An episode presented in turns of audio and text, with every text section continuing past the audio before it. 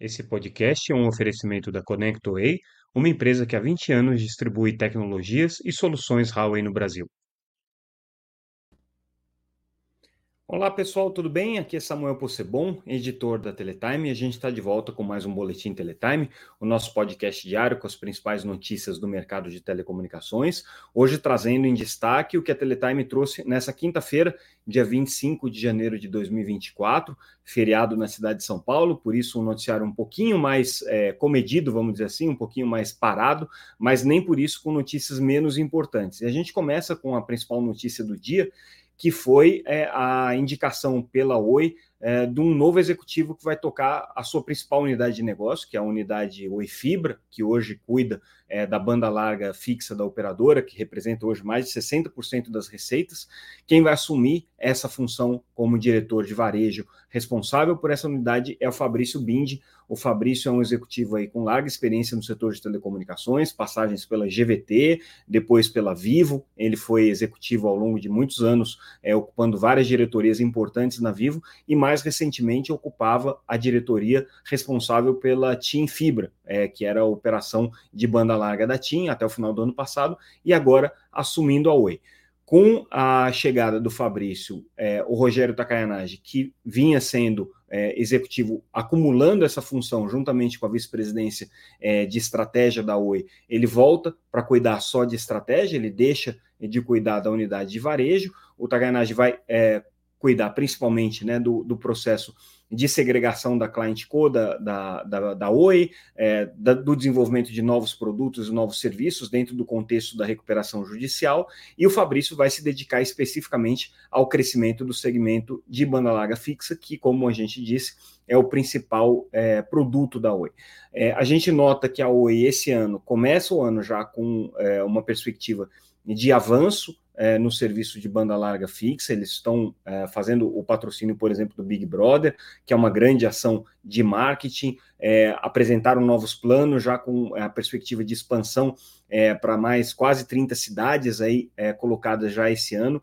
Então, é, claramente, a Oi agora começa a se posicionar como um player competidor no segmento de banda larga fixa, mas ao contrário do que aconteceu ano passado, em que eles ficaram mais ou menos em compasso de espera, andando de lado, esse ano com a perspectiva aí de crescimento e de avanço. Então, é, o Fabrício Bindi, que assume essa função agora, vai ter justamente esse papel de trazer esse crescimento, e é como a gente vem comentar, comentando aqui no nosso boletim, é, essa é a principal e é, talvez a mais importante alternativa para a Oi para conseguir sair da situação em que eles se encontram. Depois do processo de recuperação judicial, eles vão ter dois grandes produtos, que é, é a Oi Fibra e também é, o serviço corporativo, né, o serviço é, é, dedicado ao segmento empresarial, mas a Oifibra aí como a principal estratégia da empresa, é, agora atuando aí como, como um player relevante dentro do mercado de banda larga. Hoje a Oi tem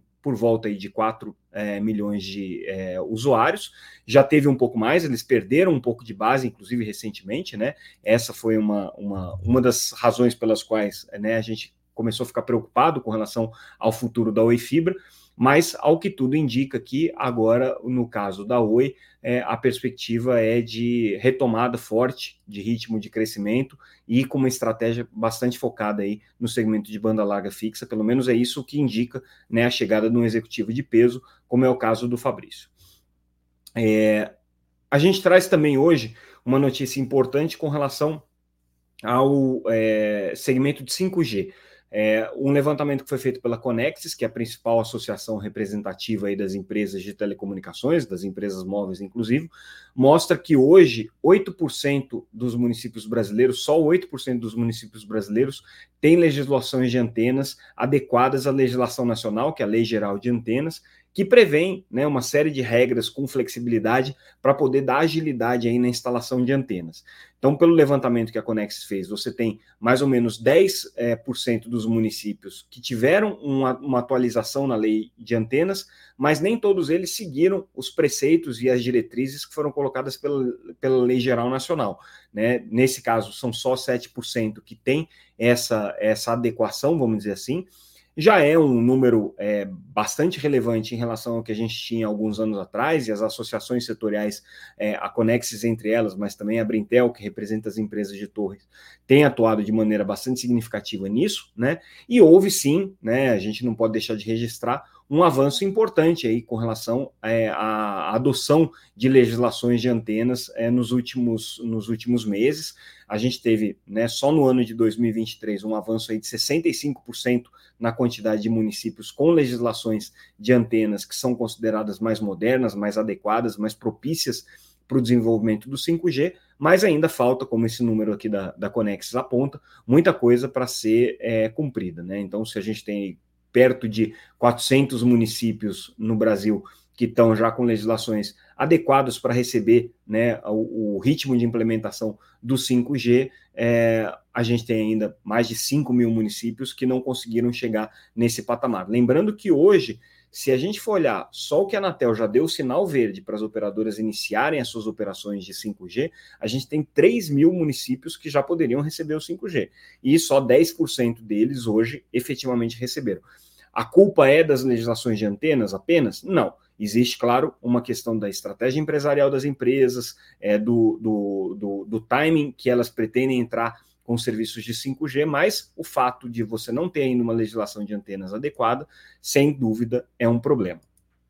E aí, falando em 5G, é, valeria a pena a gente trazer aqui um levantamento que foi feito pela OpenSignal, que é uma das principais empresas aqui de acompanhamento é, do, do, desempenho das operadoras móveis, justamente sobre como é que está esse mercado. E o que, que a gente nota? O que, que é interessante desses números que a OpenSignal fez com, com relação, principalmente ao ano passado, né? As três operadoras que a gente tem brasileiras é, atuando hoje nacionalmente no segmento móvel estão num patamar muito parecido entre elas em termos de desempenho, em termos de velocidade de banda larga. A diferença é muito pequena. Então, se você tem hoje a líder, né, em termos de velocidade no geral, que é a Claro, com 27,2 megabits por segundo, você tem a Vivo e a TIM empatadas em segundo lugar com um pouquinho menos, 26,1 é, megabits por segundo de velocidade média de download. Né? Quando você olha o upload, também está mais ou menos, não chega a dar um ponto percentual de diferença. Você tem, aliás, um megabit é, por segundo de diferença. A Claro com 8,5 em primeiro lugar, a TIM com 8,1 e a TIM com 7,8.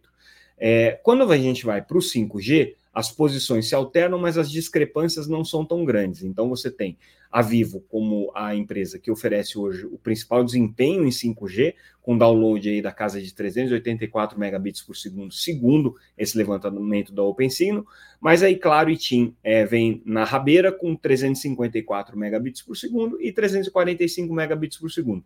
Existe uma diferença, que é claro, aparece nos números, mas, do ponto de vista de experiência, não faz grande diferença você ter 350, 340 megabits por segundo. Isso, para o usuário, não faz uma grande diferença. O que faz com que, justamente, é, o mercado de é, desenvolvimento, o mercado de 5G, tenha é, enfrentado aí uma certa é, letargia nesse desenvolvimento. Ele não está explodindo como se projetava, que seria um mercado é, avassalador, uma mudança é, absolutamente radical no mercado de banda larga móvel, isso não, ainda não aconteceu. E aí, qual que é a consequência disso? Os grandes fornecedores que estavam apostando nesse crescimento do 5G num ritmo muito mais vertiginoso, não estão vendo isso acontecer e isso reflete nos resultados. Então, é, a gente traz aqui, por exemplo, o balanço da Nokia, é, o balanço anual é, mundial da, da, da, empresa, que hoje é um dos principais fornecedores é, europeus de equipamentos para banda larga móvel.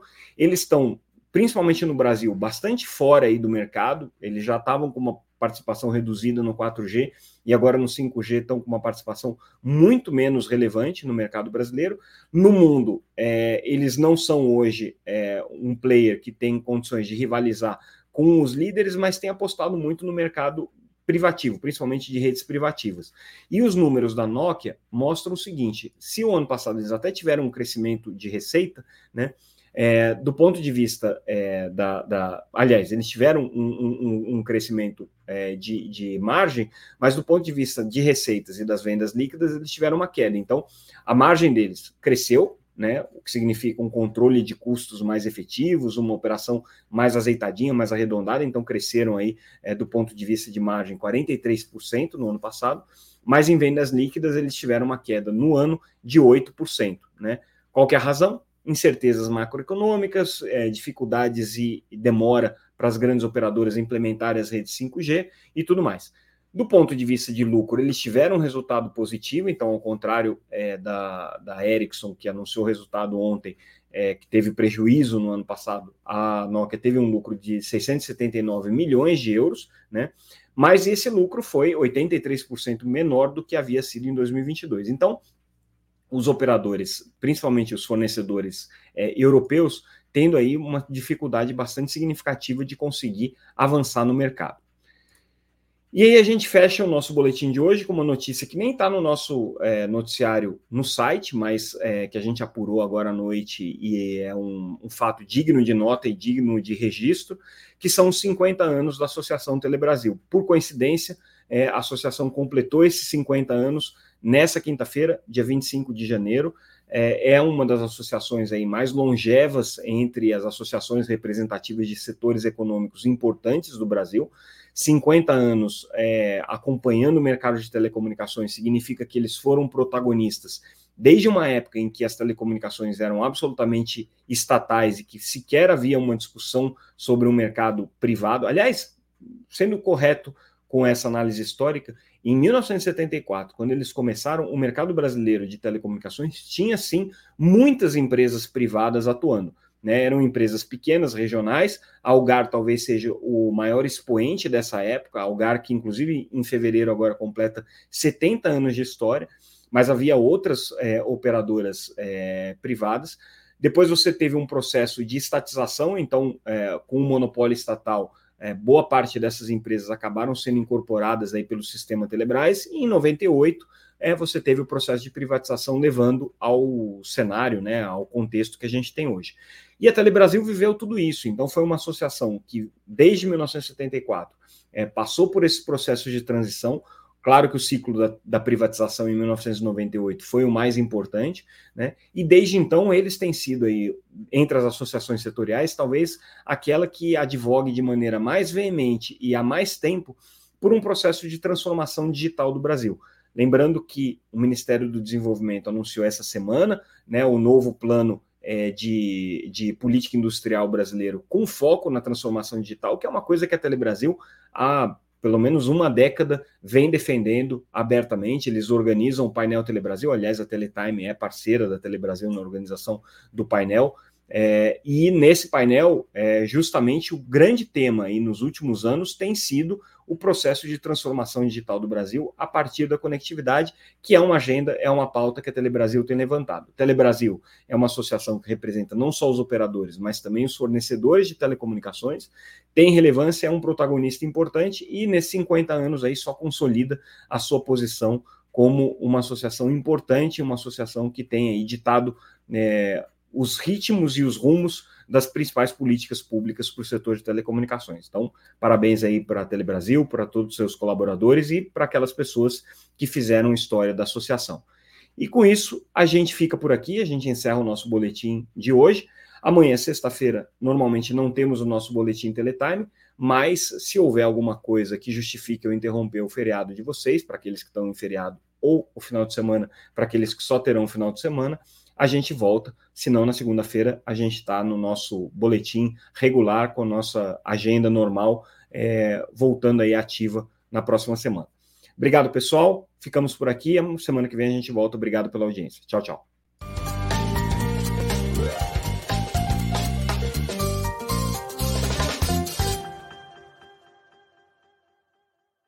Esse podcast é um oferecimento da ConnectWay uma empresa que há 20 anos distribui tecnologias e soluções Huawei no Brasil.